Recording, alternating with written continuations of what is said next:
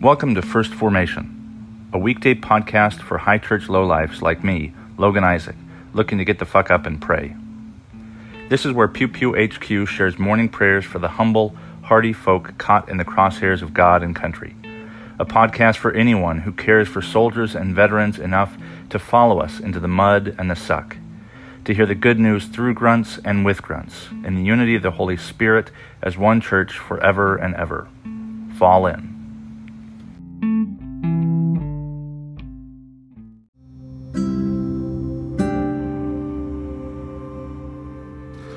Psalm 37, verses 1 through 9. Do not fret because of the wicked. Do not be envious of wrongdoers, for they will soon fade like the grass and wither like the green herb. Trust in the Lord and do good, so you will live in the land and enjoy security. Take delight in the Lord, and she will give you the desires of your heart. Commit your way to the Lord. Trust in her, and she will act. She will make your vindication shine like the light, and the justice of your cause like the noonday. Be still before the Lord, and wait patiently for him. Do not fret over those who prosper in their way, over those who carry out evil devices. Refrain from anger, and forsake wrath. Do not fret, it leads only to evil. For the wicked shall be cut off, but those who wait for the Lord shall inherit the land. 2 Kings chapter 19, verses 8 through 20. The Rabshakeh returned and found the king of Assyria fighting against Libnah, for he had heard that the king had left Lachish. When the king heard concerning King Tirhakah of Ethiopia, see, he has set out to fight against you. He sent messengers against again to Hezekiah, saying, Thus shall you speak to King Hezekiah of Judah. Do not let your God on whom you rely deceive you by promising that Jerusalem will not be given into the hand of the king of Assyria. See, you have heard the th- what the kings of Assyria have done to all lands, destroying them utterly. Shall you be delivered? Have the gods of the nations delivered them, the nations that my predecessors destroyed, Gozan, Haran, Rez, Rezeph, and the people of Eden who were in Telassar? Where is the king of Hamath? The king of Arpad, the king of the city of Sepharvaim, the king of Hena, or the king of Ivvah. Hezekiah received the letter from the, the hand of the messengers and read it. Then Hezekiah went up to the house of the Lord and spread it before the Lord. And Hezekiah prayed before the Lord and said, O Lord, the God of Israel, who are enthroned above the cherubim, you are God, you alone, of all the kingdoms of the earth. You have made heaven and earth. Incline your ear, O Lord, and hear. Open your eyes, O Lord, and see. Hear the words of Sennacherib, which he had sent to mock the living God. Truly, O Lord, the kings of Assyria have laid waste to the nations in their lands, and have hurled their gods into the fire, though they were no gods but the work of human hands, wood and stone, and so they were destroyed. So now, O Lord our God, save us, I pray you, from his hand so that all the kingdoms of the earth may know that you, O Lord, are God alone. Then Isaiah son of Amoz sent to Hezekiah, saying, Thus says the Lord, the God of Israel, I have heard your prayer to me about King Sennacherib of Assyria. Oh, continuing to 2 Kings 19, chapter 35 to 37. That very night the angel of the Lord set out and struck down 180,000 in the camp of the Assyrians. When morning dawned, they were all dead bodies. Then King Sennacherib of Assyria left, went home, and lived at Nineveh. As he was worshipping in the house of, the, of his god Nisroch, his sons Adrammelech and Sharezer killed him with the sword, and they escaped into the land of Ararat. His son Esarhaddon succeeded him. Revelation chapter 2, verses 12 through 29. And the angel of the church of Pergamum write, These are the words of him who has the sharp two edged sword. I know where you are living, where Satan's throne is, yet you are holding fast to my name, and you did not deny your faith in me, even in the days of Antipas, my witness, my faithful one, who was killed among you, or Satan lives. But I have a few things against you You have some there who would hold, the te- hold to the teaching of Balaam, who taught Balak to put a stumbling block before the people of Israel, so that they would eat food sacrificed to idols and practice fornication. So you also have some some who hold to the teaching of Nicolaitans. Repent then. If not, I will come to you soon and make war against them with the th- sword of my mouth. Let anyone who has an ear to listen to what is what the Spirit is saying to the churches. To everyone who conquers, I will give some of the hidden manna, and I will give you a white stone. And on the white stone is written a new name that no one knows except the one who receives it. And to the angel the, of the church of Thyatira, Thyatira write, These are the words of the Son of God, who has eyes like a flame of fire, and whose feet are like burnished bronze. I know your works, your love, faith, service, and patient endurance. I know that your last works are greater than the first, but I have this against you. You tolerate that woman Jezebel, who calls herself a prophet and is teaching again, teaching and beguiling my servants to practice fornication and eat food sacrificed to idols. I gave her time to repent, but she refuses to repent of her fornication. Beware, I am throwing her on a bed, and those who commit adultery with her I am throwing into a great distress, unless they repent of her doings. And I will strike her children dead, and all the churches will know that I am the one who searches minds and hearts, and I will give to each of you as your works deserve. But to the rest of you in Thyatira, do not, who do not hold this teaching, who have not learned what some call the deep things of Satan, to you I say, I, I do not lay on you any other burden. Only hold fast to what you have until I come. To whoever conquers and continues to do my works to the end, I will give authority over the nations to rule them with an iron rod, as when clay pots are shattered. Even as I also receive authority from my Father. To the one who conquers, I will also give the morning star. Let anyone who has an ear listen to what the Spirit is saying to the churches.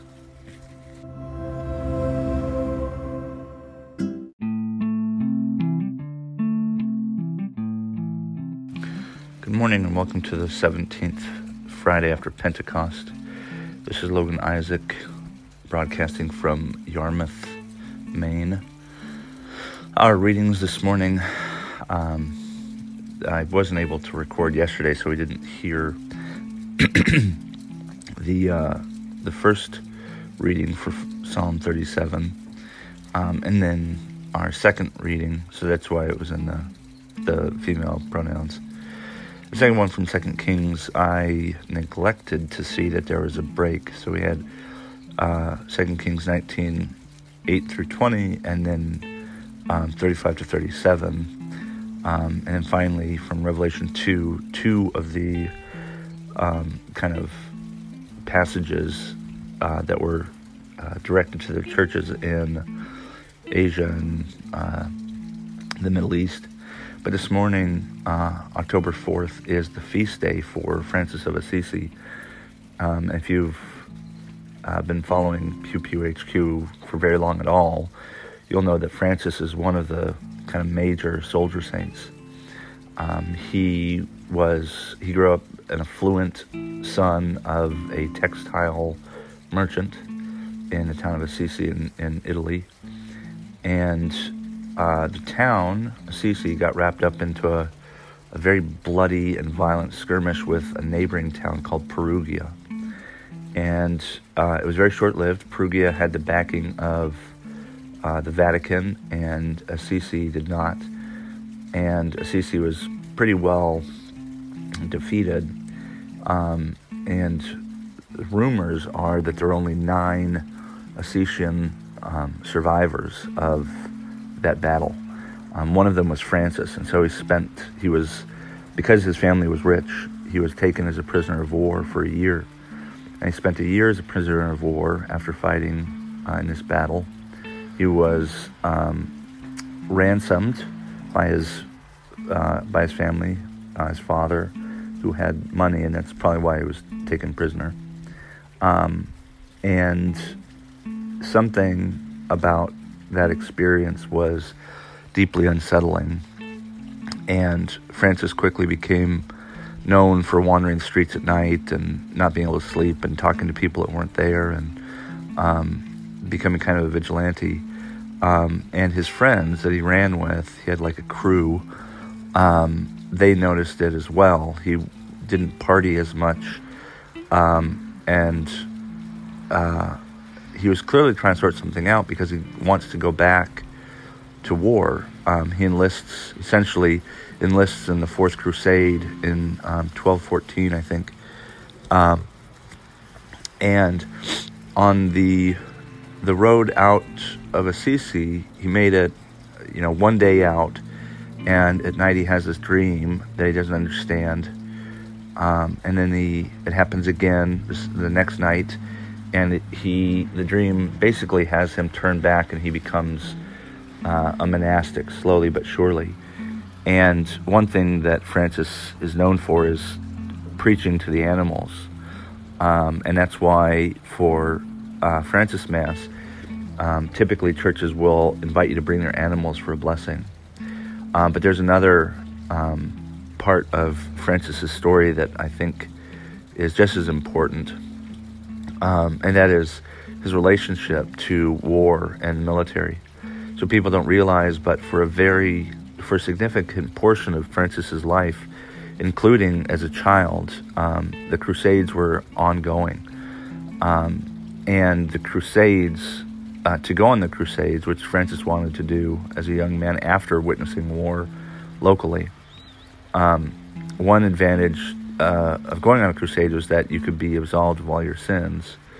Um, and so pilgrimage was wrapped up in this violent endeavor of war. Um, and to, um, to go off to the Middle East was, on the one hand, the opportunity to see the Holy Land and to, um, you know, be present amidst all that holiness, I guess. Um, but it was also to be expected to kill infidels and um, non believers and try and convert Muslims. Um, and I think people don't appreciate how deeply anti violent uh, his life became uh, once he was a monastic, and it wasn't the like typical oh you know I'm going to talk down on my enemies or I'm going to like browbeat other soldiers or veterans and telling them that they should be ashamed for having been in war. Um, he attacked the, this kind of fundamental element of of war. Uh, what I mean by that is he invented um, s- several kinds of pilgrimage, specific kind of pilgrimage one of them um, that he absolutely, without a doubt, invented is nativity scenes. So he, he would recreate, or he did once, uh, about three years before his death in 1223. He recreated the nativity scene with live actors. Um, and this was an opportunity to bring holiness to you know regular people without having to go on crusade. Um, and so in 1223 he did this and um, it's unclear if there was an actual baby in the in the manger. Um, the way different biographers write about it, there was a miraculous event that happened, and it was just so moving for everybody who witnessed this live scene, made up mostly of his followers and livestock from a local farm. Um, and it was set in a cave in uh, on land that was um, donated to them by another veteran who left the military as a Christian. Um, and uh, and so he was he's he created this thing that now has become so popularized these nativity scenes. And the power of them was that it undermined the need to go on crusade in order to encounter holiness. You know he brought holiness to himself or, or to his, his, his right where he was at. And the other one um, that he maybe did not invent, but he certainly popularized were the Stations of the Cross. And that's even more powerful in the sense that it wasn't just, you know, the birth of Christ and like that, that was restricted to a certain moment in the liturgical season, but also um, uh, the, the Stations of the Cross were, were known um, and they were used as a pilgrimage device in Jerusalem, the Via Dolorosa. It existed since like the 8th century or something. But one thing that he did do was he popularized them again in your own local setting.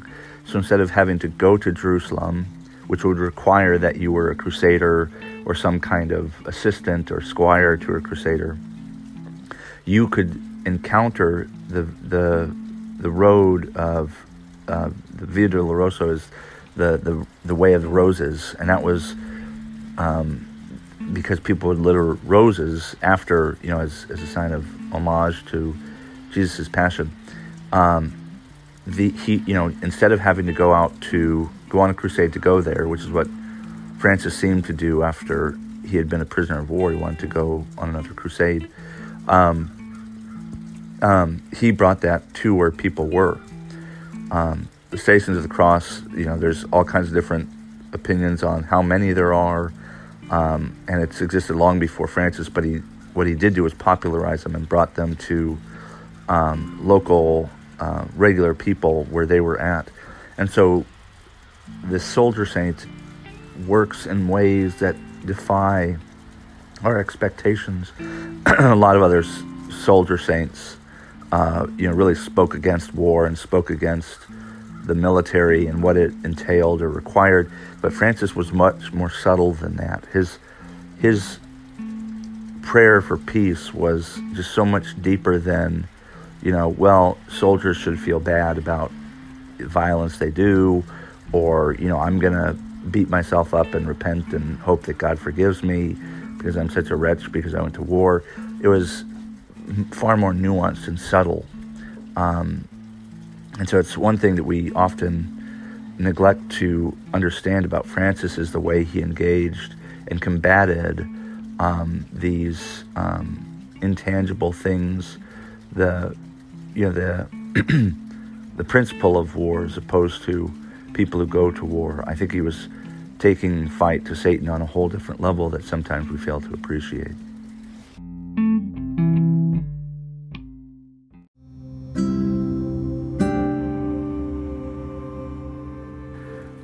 Beautiful prayer to say during the Mass from the Little Bell magazine, published in France in 1912. Lord, make me an instrument of your peace. Where there is hatred, let me sow love. Where there is injury, pardon. Where there is doubt, faith. Where there is despair, hope. Where there is darkness, light. Where there is sadness, joy.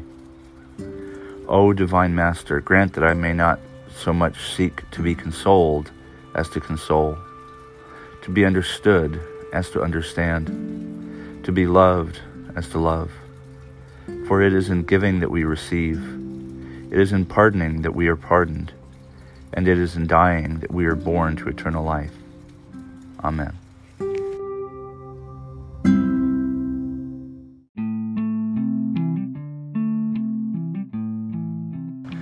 Thank you for falling in to First Formation, where Pew HQ shares morning prayers for the humble, hardy folk caught in the crosshairs of God and country.